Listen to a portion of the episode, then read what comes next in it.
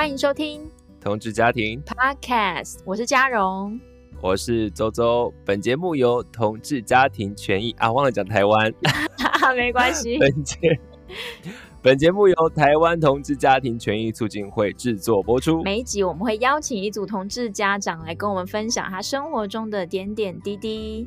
好，最近呢，童家慧的募资依旧是很热血的在进行当中，要请大家继续多多支持。热血，但是进度稍微有一点点令人担忧啊！现在才勉强突破了百分之五十一而已，希望可以再接再厉。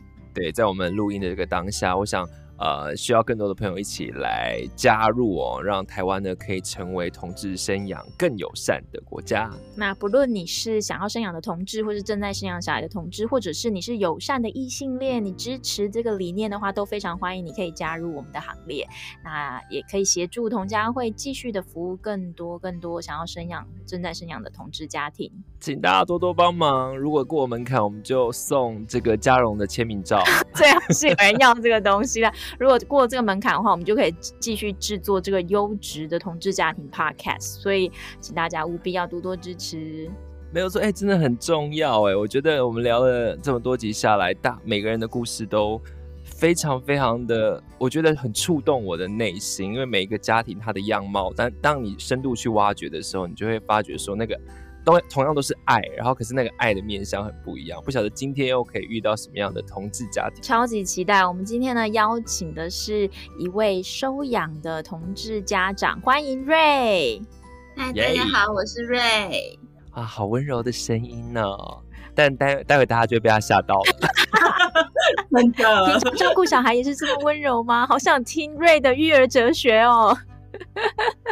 好，我们先请瑞来跟大家啊、自我介绍一下，就是你们家的家庭组成有哪些人呢？然后你们是怎么组成这个家庭的？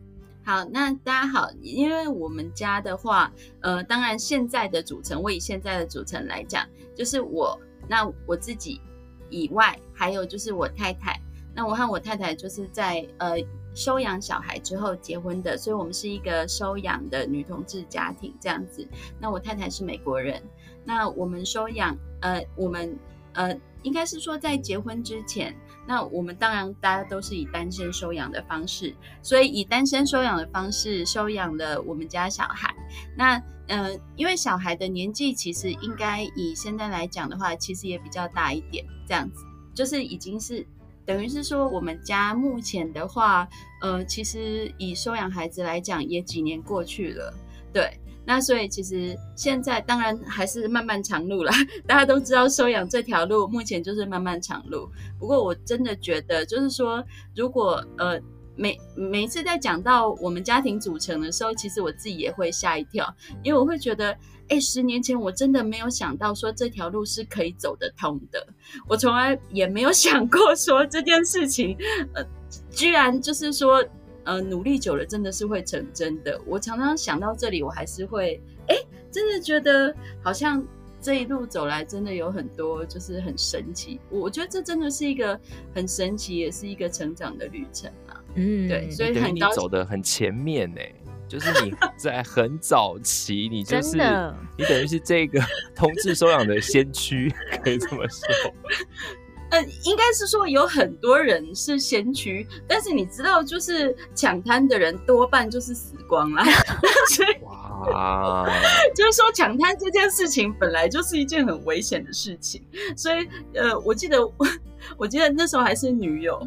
就是女友在跟我讲一件事情，她就说，我就说奇怪，这小孩怎么会这么固执啊？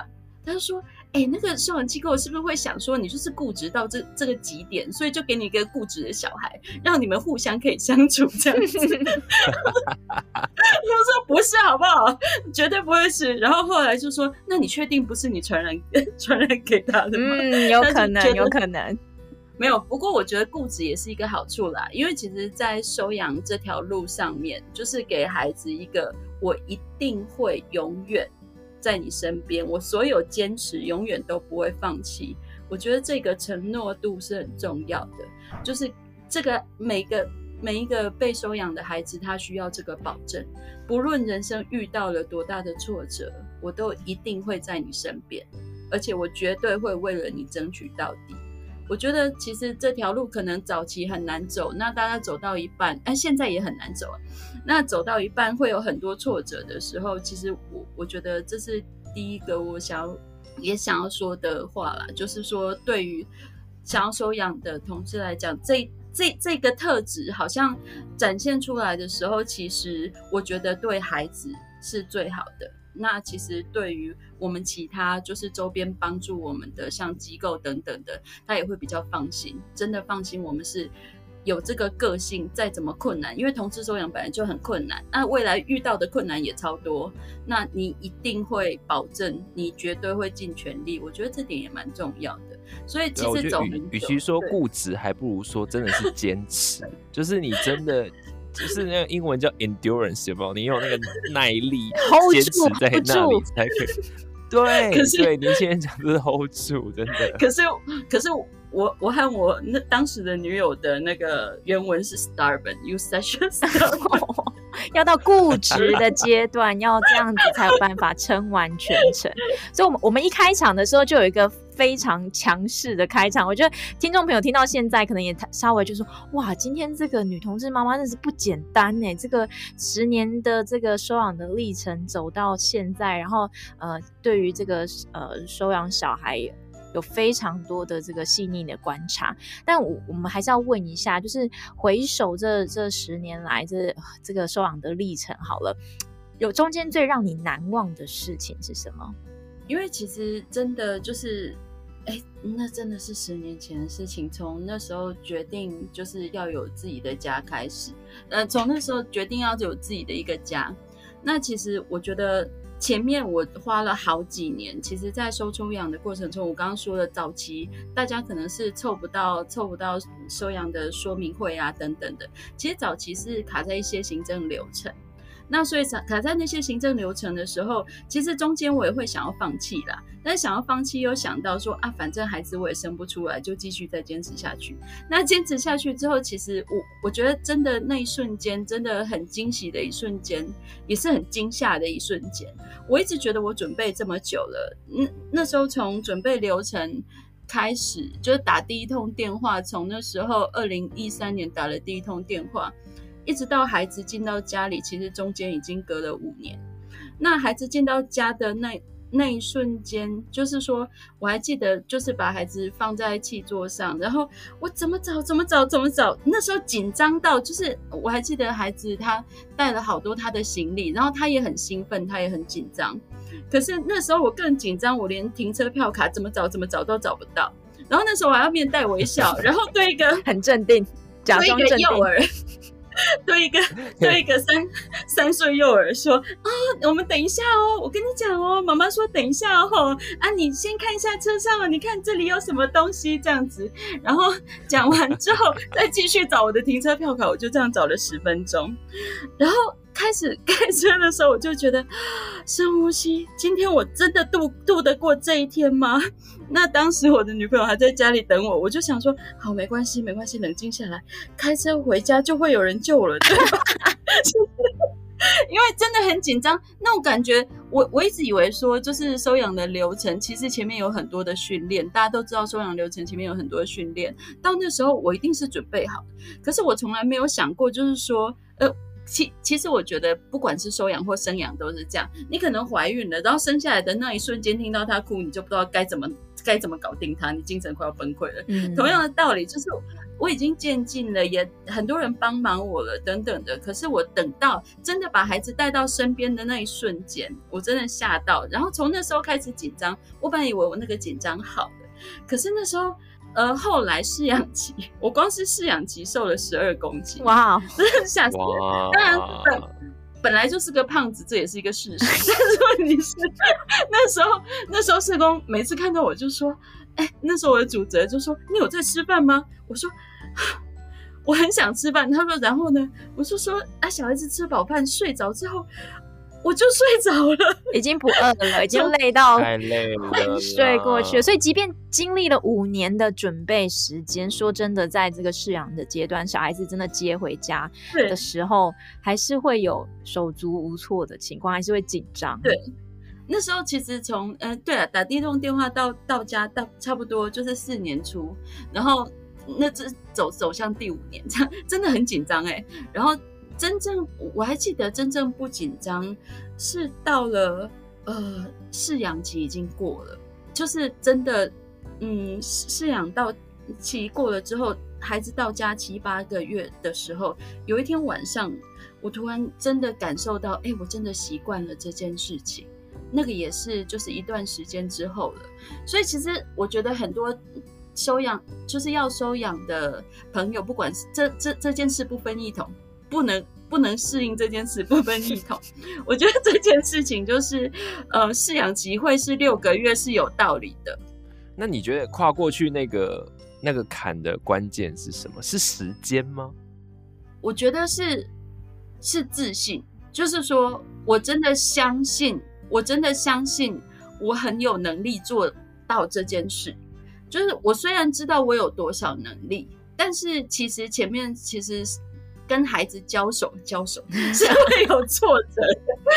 然后在那个过程中，虽然我知道我是一个可以有策略解决的人，可是你体力也很满，就是你不是就体力已经被消耗殆尽，那心力也消耗殆尽，那你习惯的一切。例如说，你工作上，你的同事从来没有看过你怀孕，可是你突然却有了孩子，对你同事对你的期待不可能突然降低，你的生活中的任何人不可能对你期待突然降低。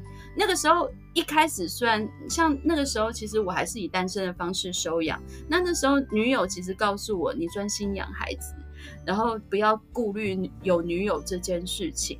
所以其实我那时候其实周间就是自己养孩子的过程中，其实我常常常常也是很不能适应。我我觉得，即便周边的人是告诉我没关系等等的，我还是会有的时候会出现自我怀疑。即便每个礼拜那时候，我当时的女友一直告诉我，就是现在的老婆，她告诉我说，不论如何，我都相信你是一个最棒的妈妈。哦，哎，等一下，我。我我也给所有的生养的那个 那个，就是不管你要生还是要收养，麻烦一下，就是对方崩溃的时候，只需要这一句。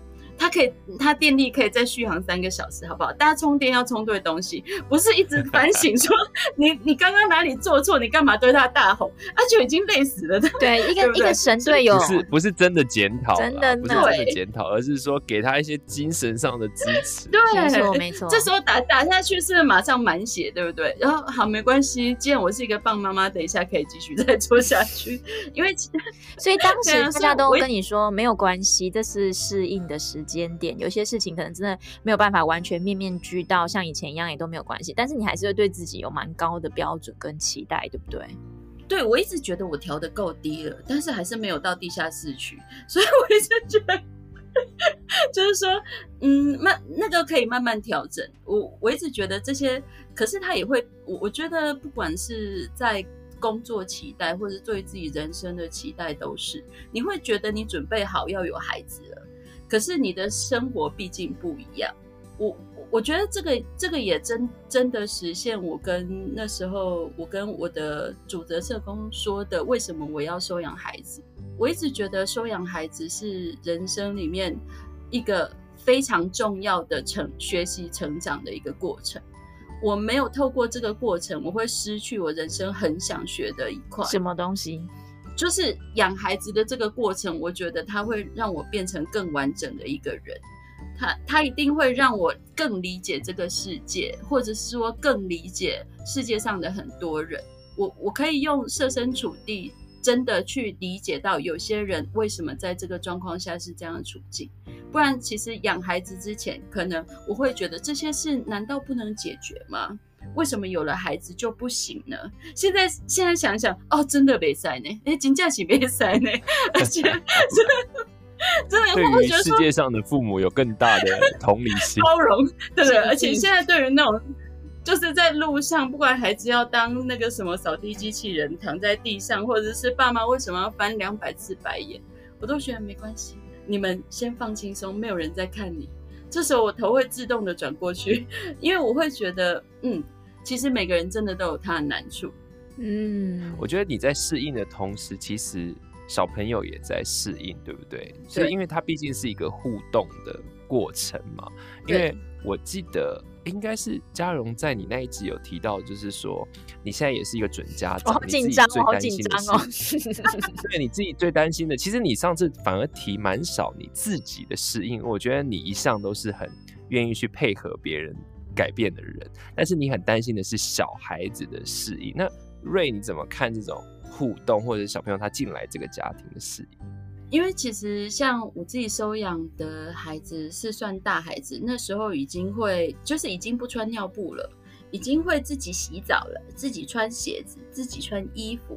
对所有的东西都有自己的喜好，我要车子，我要什么东西，他讲得非常的清楚。对于自己以前的过去也讲得非常的清晰。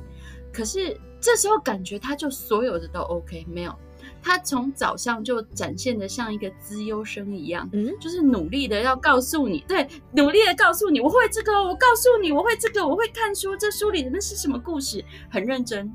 到了晚上的每某个 moment，不知道为什么，突然就是像中了邪一样的开始尖叫大哭，什么都不要丢东西啊，这样子半个小时。然后这时候你不知道看哪一面才是他，但是我会看到的是一个人情绪已经很满了，他已经用用尽他所有的努力，想要告诉你他是一个棒小孩，哦，但是但是他离开了自己熟悉的一切，失去一切又重来。因为我我觉得很多收养家长可能会觉得孩子为什么会这么痛苦，可是别忘了，在他短短人生中，他可能已经失恋了五次。就是那个时候是我的社工教我这一点，我觉得我很我才能够理解。你想想看，如果有一个人昨天失恋，然后你是他的无缝接轨的新新女友，他被分手，嗯、但是突然他无缝，那这样的状况下，他会不会在早上的时候对你很好？会。会不会在晚上的夜深人静的时候开始大哭？嗯、也会，这样是不是很正常？没错。那这样会哭多久？你失恋会哭多久？他就哭多久啊？哦、他就是 对，所以每次都要告诉自己，OK，他刚失恋，而我刚热恋，你刚失恋，我刚热恋，就要想清楚，就是说孩子跟你也是，就是刚热恋。可是他有没有对你有热恋感？有，所以这件事情是重要。可是你又会想到说，天哪，这个小小的身躯对他来讲，其实失恋三次还是一个比较客气的、比较客气的讲法。他真的是失去一切，他失去他的床，他失去他熟悉的厕所，他失去他的房房间，他失去了那个公园，他失去了他所有玩过的地方，他失去了所有熟悉照顾他的人，他简直。跟被外星人绑架其实也差不多，真的，真的，他他还没有办法自己回去，而且他 是不是这件事情是不是超可怕？所以你一想到你是绑架他的外星人，而他这么爱你，有没有觉得很感动？会觉得说，其实啊、呃，收养的家长是抱持着美好的期待在看向未来的，但是这一个被收养的小孩，他可能他是带着过去的故事跟伤痛，然后要开启一段他的新的未来，所以两个两个人在相遇的时候，其实那个情感跟关系非常复杂的，所以我也好担心，我也好担心。不要担心，你可以的，就像刚才瑞讲的，你会长出你自己的这种。互动的方式，我觉得这个内部没有想到，这内部的这个冲击情绪这么满诶。那是不是外部它其实慢慢的有一些改变？因为我们会觉得说，像其实瑞有讲到十多年前，可能那时候环境也不是很友善啊，有很多行政繁琐的一些东西啊。那是不是随着台湾现在同婚也通过，虽然当然现在很多家长还是在争取，可是那个外部的环境有这么 intense？我觉得整个收养过程中啊，就是说一开始我还记得我打第一通电话的时候，我连我要不要跟社工出柜我都想了很久，因为那时候我上网 Google 的时候，大家就说不要出柜好了。这时候是不是说点谎，以免你就是到时候就是还要交代这个过程？哎，我先讲出柜一定要，对，我们要矫正一下现在的视听。如果你在网络上看到一些说法，说你千万不要跟社工出柜的话，哎，请不要相信网络上不实的言论。对，不然你不小心跟我一样拖很久的时候，你会不不记得上一次你说的男朋友是谁哦？我跟你讲，明明就没交过男朋友，还这样子乱讲，你到时候很麻烦。诚实对自己的那个性向诚实是很重要。对，那后来呢？然后后来后来我觉得，其实因为像后来我上课，呃，就是那时候刚好这也在，就是排最最后排到上课的时候，那时候刚好大法官释宪，然后我就接到我的主责社工的电话，他就说。呃，因为现在大法官是呃，不是电话，我们去会谈的时候，他就说：“哎，你有没有很高兴视线了？”我说：“嗯，还好。”他就说：“你的反应就这么冷淡吗？”我说：“嗯、你没有看到那个修民法或专法吗？那那条才是重点。”他说：“可是不管修民法或专法，你都可以结婚啦。”我说：“不，那个或专法就是不让我们收养小孩的意思吧？如果或专法。”过了的话，嗯，用或专法表示冲突很大。我不觉得收养这一块会这么简单，这根本就是一个深水区。所以那个时候，其实我心里也充满了挣扎。我知道这件事情会密切的被讨论，因为我的同志身份在这之前，我用单身收养的方式，其实不太需要去交代这么多细节，也不太需要去思考未来在法律方向不同的时候，我的另外一半到底有没有权益。可是这时候，其实所有的相对剥夺。剥夺感就直接涌上来，你本来没有过、没有想过的东西，就是其实其实后来视线完，然后甚至我觉得最痛苦的，其实不是专法过的那一瞬间，最痛苦的是公投前，你每天都觉得大家在说你，然后那时候呃，其实到现在也是收养家庭也不多，他们说的那些假设性的话语，你都觉得所有的箭都射向自己。然后那个时候其实哦不不过那个时候有个好处，那个时候我家我家从那时候就不看电视，所以 因为没空看，有没有太忙？感谢我家的孩子给我人生中最美好的回忆，就是那段时间我没有看过电视，因为太忙了，没时间看电视，也免除了这个伤痛。是不是在人生的这个阶段，居然居然这么大的事情，但是你每天都在想着啊，好了，我今天怎么怎么制服他？我管你公投投到哪里去？对，还在找那个停车票卡。对，根本就没空管那个。对，根本就没空管公投到底要发生什么事情。可是那个时候，其实每一次到了晚上躺下来，还是在想说，公投有没有机会过？哇，真的有没有可能？然后没有可能的话，我该怎么走下去？我该怎么向我的另外一半说明，我现在拖他下水，而他什么都没有？这个是对我来讲多么痛苦的一个决定。然后我要跟我的另外一半说什么？因为以前用单身的方式，总之总之对方已经被牺牲或者剥夺，但是他不曾有可能有机会的那一瞬间。嗯、所以我我觉得那一瞬间，甚至是。我其实还是对于就是修法那一瞬间，我我真的感觉真的五味杂陈，就是突然觉得我未来会我会有太太了，但是我的太太却什么都没有。嗯，就是你太太有你啊，不够。我想帮听众朋友稍微补充一下，因为有可能有些人是从这一集才开始认识同志收养的，他可能对于说，哎，现在法律怎么了吗？现在法律对于同志收养有什么特殊的规定吗？哦，如果你还不知道的话，在这边跟大家补充说明一下哦。如果今天呢，你是一位单身者，不论你的性倾向是什么，你都可以进行收养，这件事情是 OK 没问题的。但是如果你是同志配偶，你跟你的同性伴侣已经缔结了同性婚姻的话，那你就没有办法进行收养，就必须要先所谓的恢复单身，也就是离婚之后才可以去收养哦。那另外一个方面是，即便已经单身收养完成了之后，呃，你跟你的伴侣结婚了，两个人已经变成了这个。同性合法婚姻下的关系人呢，那这个另外一半呢，仍然没有办法收养你的养子女哦，这是目前的一个同志收养一个很大的困境。所以其实我们可以现在回头理解说，哦，其实收养那一刻，呃，应该说是呃专法那一刻，可以知道，其实这把同志家庭切分成了两个部分，一个部分是没有办法结婚的人，跟可以结婚的人。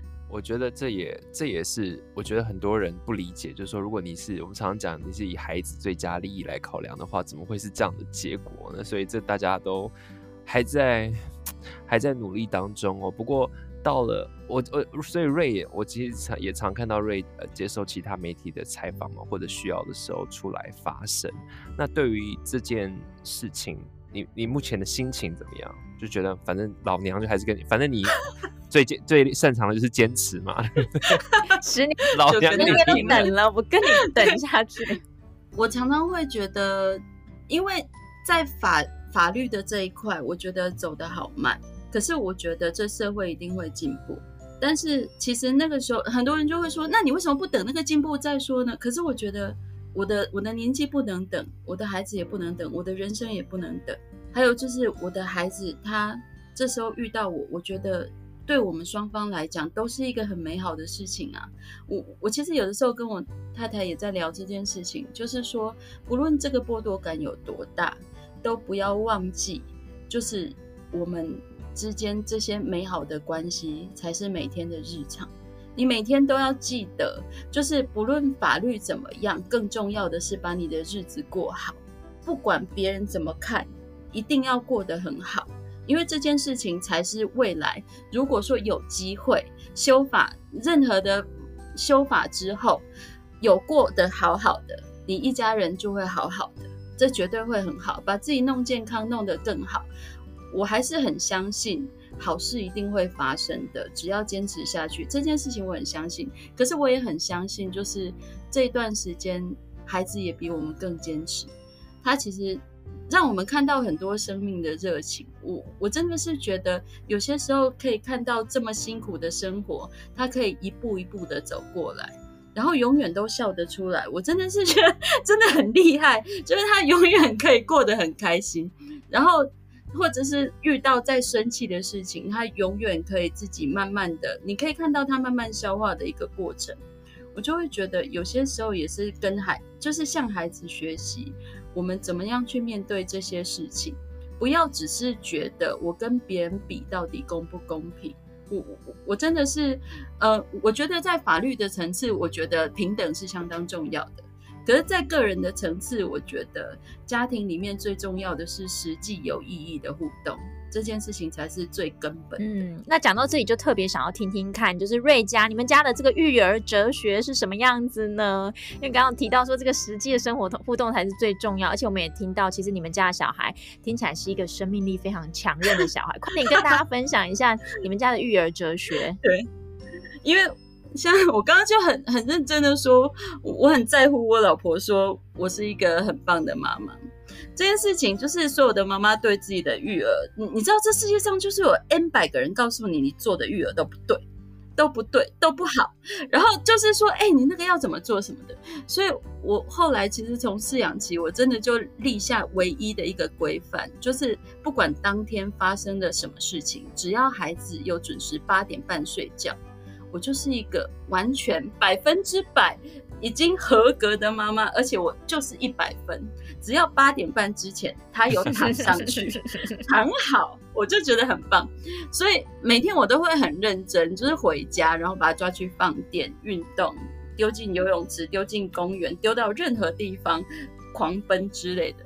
一定要在那之前，呃，然后因为他一开始你也知道情绪不好，三口我觉得那都没有关系，吃不下也没有关系，再怎么样都没有关系，只要到那个瞬间他有躺下去睡着，我就觉得我执行完成了，不管那天尿了八百件裤子都一样，我都觉得我顾得很好，所以我觉得有一个很好的量化标准，让我觉得。就是在育儿的路上比较不受，就是外面婆婆妈妈的指责，不管他们指责我几次，我只要准时把孩子送上床，让他好好的睡觉，我就觉得我那天做的。你今天的你就成功了，欸、对，我有成功。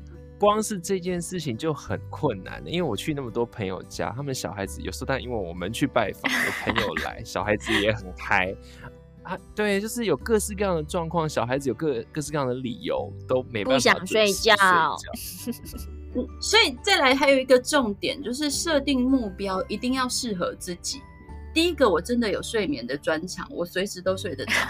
对，就是 配合妈妈，配合妈妈。当时就是那时候开始饲养的时候，其实还就是只有我跟孩子两个人住在一起。哎、欸，我关灯，全家都暗了啊，一点声音都没有。不然你要起来干嘛？抓蟑螂吗？你那时候起来也没事，因为很多人孩子其实睡不着，就是家里还有人醒着。我们家其实这这对我来讲是最简单的任务。我一直觉得给自己和孩子比较简单，而且可以执行的任务。可是，一方面设定这个标准，还有一个原因是因为，对于收养童来讲，稳定每天的稳定生活是第一要务，让他感受到这个家是稳固的、稳定的，生活是不会大量变动的，然后没有大量刺激的。我觉得这都是重要的。所以设定一个与未来，就是说这孩子的适应，未来的适应是有相关的目标，可以让自己就是跟孩子的关系会越来越好。因为很多人可能会设定很抽象的目标，例如说孩子能不能接纳我，嗯、我能不能爱上这个孩子。OK 啦，那不知道什么时候会完成。而且我需要我需要像打电动般及时的回馈，好吗？我需要每天都有 bonus 跟奖赏，所以。OK，所以这个照顾者也要帮自己找一些，就是可以呃确认说，今天的我作为一个妈妈或者做个爸爸，我做得很好的一件事情。所以你把它设定成说，好，呃，如果我设定成说，孩子今天有没有接纳我的话，那我可能就还要察言观色，要要评估他一整天的行为有没有表现出接纳我的样子。这个太困难了，所以干脆具体而为，就是今天晚上有没有八点半在床上躺平。对，我对自己要求蛮、欸这个、好的，所以喜欢吃的爸妈就说，今天他有没有吃完一整碗的饭或喝完？哦，那个好难，好难，哎、欸，千万不要设定这个，除非哎，对、欸，可是吃货可以哦，因为当初其实我对孩子比较失望的地方，那时候社工有警告我，因为我人生会可以有十二公斤可以瘦，当初就是因为很爱吃。可是孩子跟我没有共同的目标，到现在还是没有。是个小，是个那个呃仙子仙女这样子吗？食量非常的微小。我觉得不是，我觉得他就是一个假愁爸就要去玩的人。哦，他没有把吃看这么重啦。真的就是不重吃，好失望。好、啊，幸好他重税，所以你的目标设定的是对的。嗯，嗯所以现在这样听起来，好像在这个收养的过程中，其实呃等待的时间比较久，然后呃适应上可能就是你发现说，其实怎么样准备，其实在真的面到面临到孩子进到家里的时候，都会有一些手忙脚乱。那我们想要来听听看，呃，原生家庭呢，就是说当时你爸妈对于这个收养是一开始就觉得说，哎，支持，还是说他们有过什么不一样的想法？因为我觉得，呃，我我觉得很多人这件事也不分异同。我相信，就是说，大家对自己的原生家庭的爸妈开口说：“我想要养一个孩子，我想要收养一个无血缘的孩子。”这时候，爸妈，你知道，爸妈那个年代的人，他们看的八点档连续剧中就恐怖哎，就是 第一个他就会说：“哎、欸，阿英北部也来催不？我讲想啊，会不会跟你威胁钱？”啊，要不要给他两百万？我说什么两百万？你跟我讲，就是说他们会觉得说对方是不是为了钱才要出养孩子？我说不会，这个就是修法的原因，一定要透过社福机构，就是因为这时候就不会有儿童买卖的问题。再来，他们就会问说：哎，啊，你知道他们有犯罪吗？啊，有犯罪的话，小孩子会不会很不乖？以后会不会一样？这个也是就是在很多小说里面会出现的情节。我就说，虽然小说、小说或者外国影集看多了，但是拜托，不是上一代做什么，下一代就 Q 搞，不是这样子的，好吗？喜安诺啊，北木拿 Q 嘎，吉那的 Q 搞这样子吗？不可能。这时候应该是说，应该是说，因为我们都知道，其实呃，出养的这个决定或者出养的这个这个状态。不论父母可能就是说原生父母，他可能是遇到有犯罪，或者遇到其他的呃物质滥用等等的状况，其实他有可能就是因为当初他的环境的支持系统，嗯，例如说贫穷或者缺乏支持系统，而不是嗯人不会天生就有犯罪基因的，这件事是不存在的，所以这个是可以好好说服说服自己原生家庭父母。我还记得那时候我就看着我爸妈，我就说。你确定吗？那个人家当初英国人把重刑犯都送到澳洲，人家后代也是很厉害的，好吗？人你有看到人家后代都 Q 干嘛？不是这样的吧？全澳洲，我觉得是一个很很简单的比喻，很简单的比喻。他们就说：“哎、欸，对吼，人家智商也都很好啊，人家也都很正常。”爸妈担心也不是不能理解，因为他们还是希望你好嘛，所以可是他们很需要具体的，他们需要具体的想法告诉他说，只要有大量好的资源。孩子长出来，同样特质的孩子长出来就会不同，不可能因此而怎么样。后来他们的态度有改变吗？还是有发生什么事件？没有，他们后来觉得觉得，哎、欸，也对啦，那些好像也都想太多，而且。也没有，因为我就问他们说，我我问他们说，奇怪啊，你们生我有觉得比较好养？他们想一想，哎、欸，没没有哎、欸。那我就说，你看看生一个这这样子，你说一句应三句的，你人生有比较好过吗？所以这个洗手间就是必须要把自己拿出来谈就对了。对，因为我觉得他们想一想也是哦，啊，叫你干嘛也不干嘛。我是你们亲生的都那么难养。他说，哦，哎、欸，会不会收养的来的？就是他们最后想想，哎、欸，对，你要收养到比你更难搞的，好像有点困难。这也太可爱了吧！但是当然，实际小孩回家之后，如果跟他们有互动之后，应该感觉是完全不一样的，对不对？哦，我觉得小孩根本就是一种网络，所以 就是通常小很很多收养家庭都是同样的感觉。父呃，不管自己原生的父，就是我们我们要当家长的人，原生家庭有多么多么大的。问号，但是看到小孩的那一瞬间，可能瞬间会被融化。但是他们的概念如果没有被纠正，他们还是会不小心在孩子面前说错话。所以我还是觉得，就例如就是例如说刚刚这些。哦，例如说看着孩子，然后问说：“那他知道生父母是谁吗？”哦、之类的，那很不 OK 耶。我们这里要趁机机会教育一下，这样子的说法其实对在收养的家庭面前去询问这些内容，其实是不 OK 的，对不对？什么意思？什么意思？我我我听不懂。就是因为孩子听得懂，孩子听得懂我们在问什么，哦、所以例如说，呃，来谈论孩子原生家庭的一些状况等等的，可是是用一个呃。假装孩子听不懂的状态，在他面前这样子问很多孩子的隐私，我觉得其实对孩子来讲是会觉得是不是整个家族对他都没有接纳的感受，而且有些孩子他其实都已经听得懂了，那或者说甚至婴儿他也会知道看表情，也会知道你们到底在讨论的东西是友善还是不友善啊？我觉得大家不能保持一个友善的态度对待，就是正在失恋的人嘛，嗯、所以或或者说会。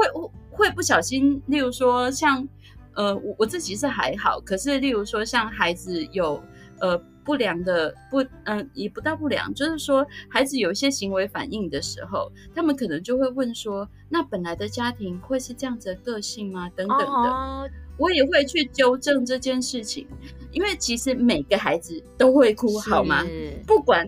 不管你怎么生出来，他不会哭的话，我们就要带去检查了。所以这件事情，没错，这这种说法就是有一点像，就是在呃异性恋家庭里面，有时候就会出现这样。对哦，他这样子都是因为像谁谁谁啦。哦，他这样都是会对尖掉下来。这个就是有一种责备的，或者是说责怪，或是觉得说你这样的行为是不好的时候，就会去去做一些就是血缘上面的这个牵连。不过我还蛮感谢我爸妈。的确都没有在孩子面前讲任何这些。有啦，他他会讲。我还记得那时候孩子刚进家的时候，有一天孩子就在偷吃胡椒盐，然后然后我妈就说：“哎呦，我就说，我妈就说：哎呦，那概率就行了。”我就说，我也不知道为什么，他就从第一天就一直在偷吃胡椒盐，然后跟你小时候一模一样，都在偷吃盐巴。这就很可爱。我的意思是说，如果是说孩子跟我们很像，那就很可爱。嗯，对，嗯嗯，可是他的他要重的是那个连接，而不是你只要把它切开。推开，就是孩子会感觉到你是要把它拥抱紧紧的，还是说你要把它推到远远的？这种东西其实是可以感觉得出来，那种气氛氛围，就刚才你说的，连表情。对，因为孩子就会感受到说，哦，原来不管怎么样，我都会跟我妈妈很像哦。其实他会很高兴，他会很喜欢人家说你跟妈妈很像。哦，对啊，比如说现在都很固执这一点，真的还是不会改。哦，所以其实呃来的时候，当然那个瑞讲说，因为每个收养家庭的小朋友来的时候不一样嘛，有的是 baby，有的是已经比较大了，然后瑞瑞收养的是比较大的孩子嘛。那所以他那当然大家都很强调，不管是怎么样的收养或者是生育的方式，身世告知都很重要嘛。所以现在小朋友他怎么理解收养这件事情，就是他是完全的知道所有的过程这样子。其实像我觉得，呃，受收养机构如果说孩子已经是会说话了，有的时候他们就身世告知这块会做得很好。他们在就是当初在寄养家庭的时候，不管他转换过几次，那他都会做一些粗粗略的身世告知。可是我觉得，就是那种呃幼儿的身世告知，有些时候他会他会背一个故事给我听，我是从谁的肚子里面生出来的，然后我是谁谁谁怎样怎样怎样。可是我后来会帮他连结，例如说他早上看我在化妆，他说为什么你要画眉毛？我就说，因为我妈妈没有生给我啊，然后他就会摸 摸自己的眉毛，说：“可是我有啊。”我说：“因为你是某某妈妈生的，所以他生出来的小孩是有眉毛的。我是我的妈妈生的，我妈妈没有眉毛啊，但是我需要画，画完才会跟你一样是有眉毛的人。”他说。哦，对，所以其实我觉得身世告知也不是一个，就是说一次就告知完，或者一直要告诉孩子说，一直要告诉孩子说，呃，你不是我生的，其实这不是他的本意。嗯，身世告知其实就是孩子，我我觉得我对身世告知的理解，就是孩子对自己的历史的理解，我从哪里来，我是谁，那我未来有多少人在我生命中贡献了什么？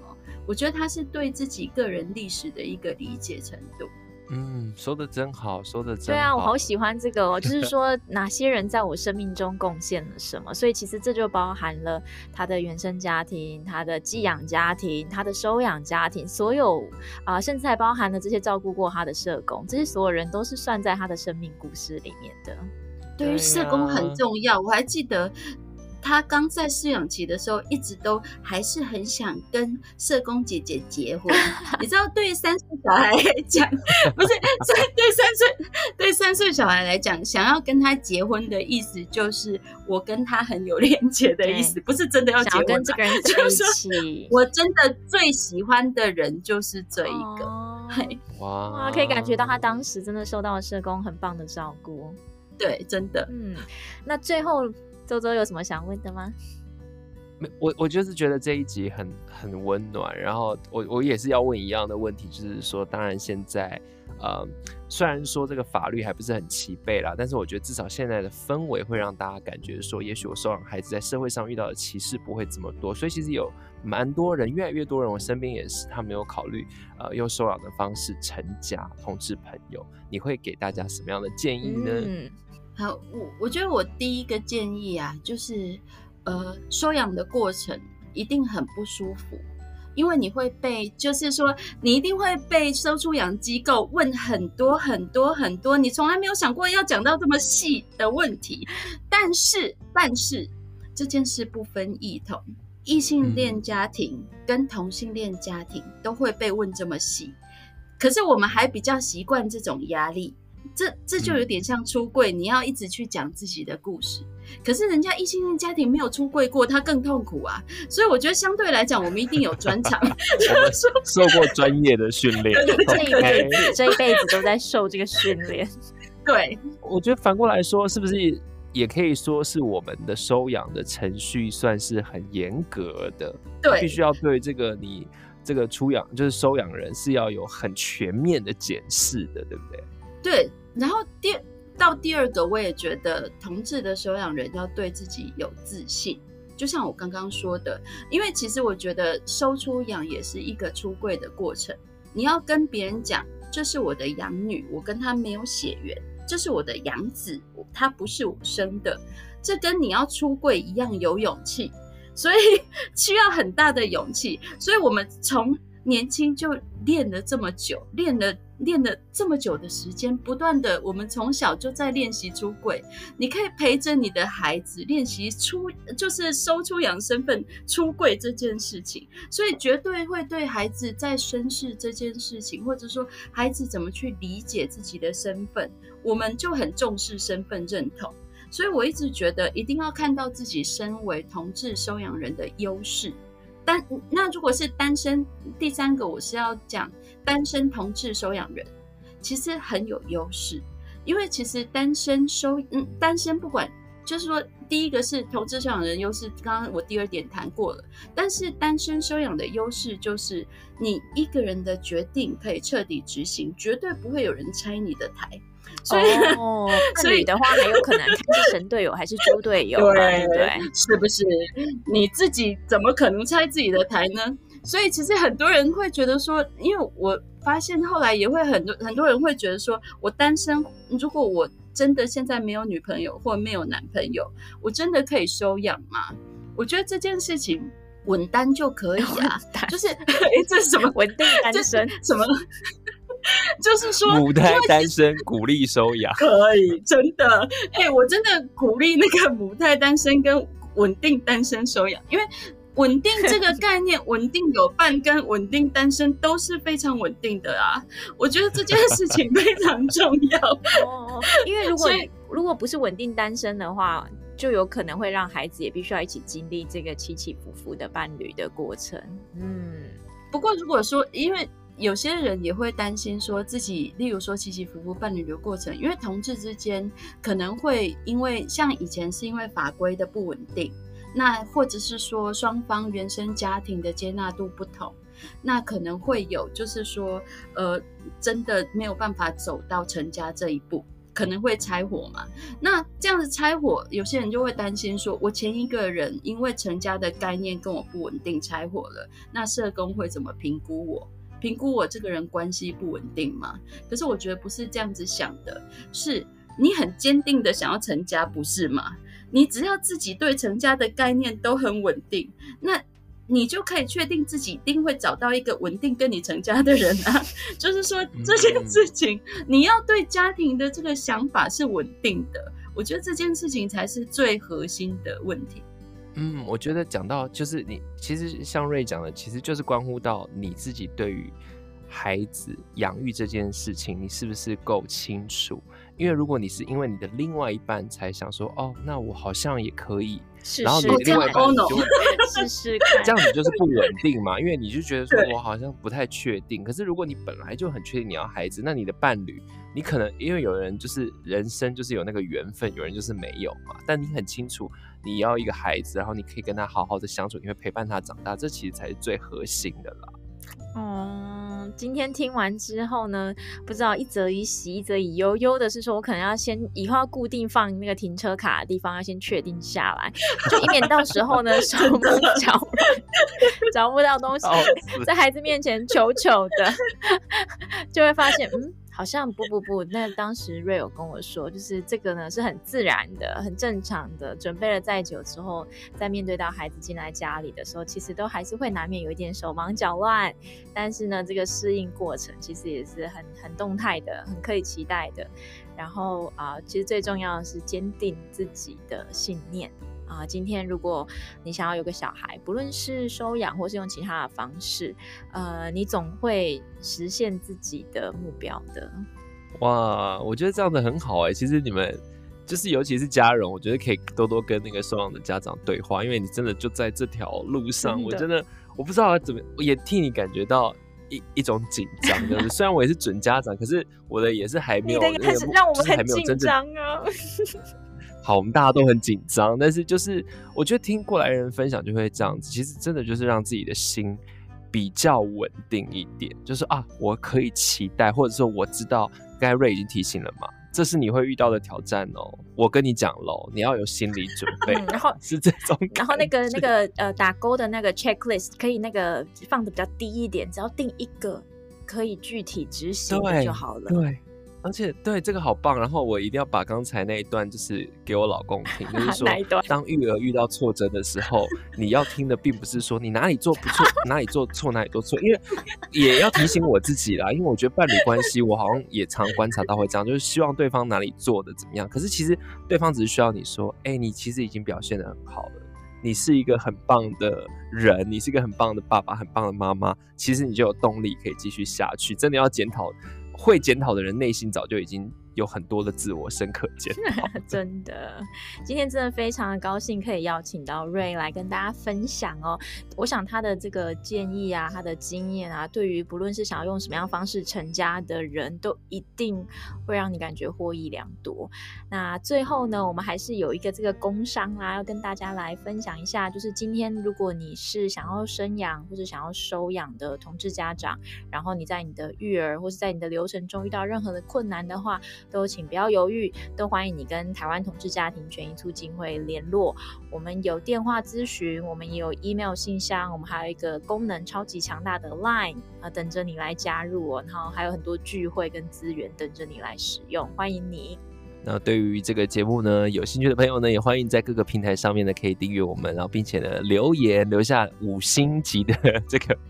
评论，然后呢，也可以告诉我们你的想法跟意见是什么。那我们也会找到更多的同志家庭来跟大家分享。那今天的节目就到这边结束喽，谢谢大家，拜拜，拜拜，大家拜拜。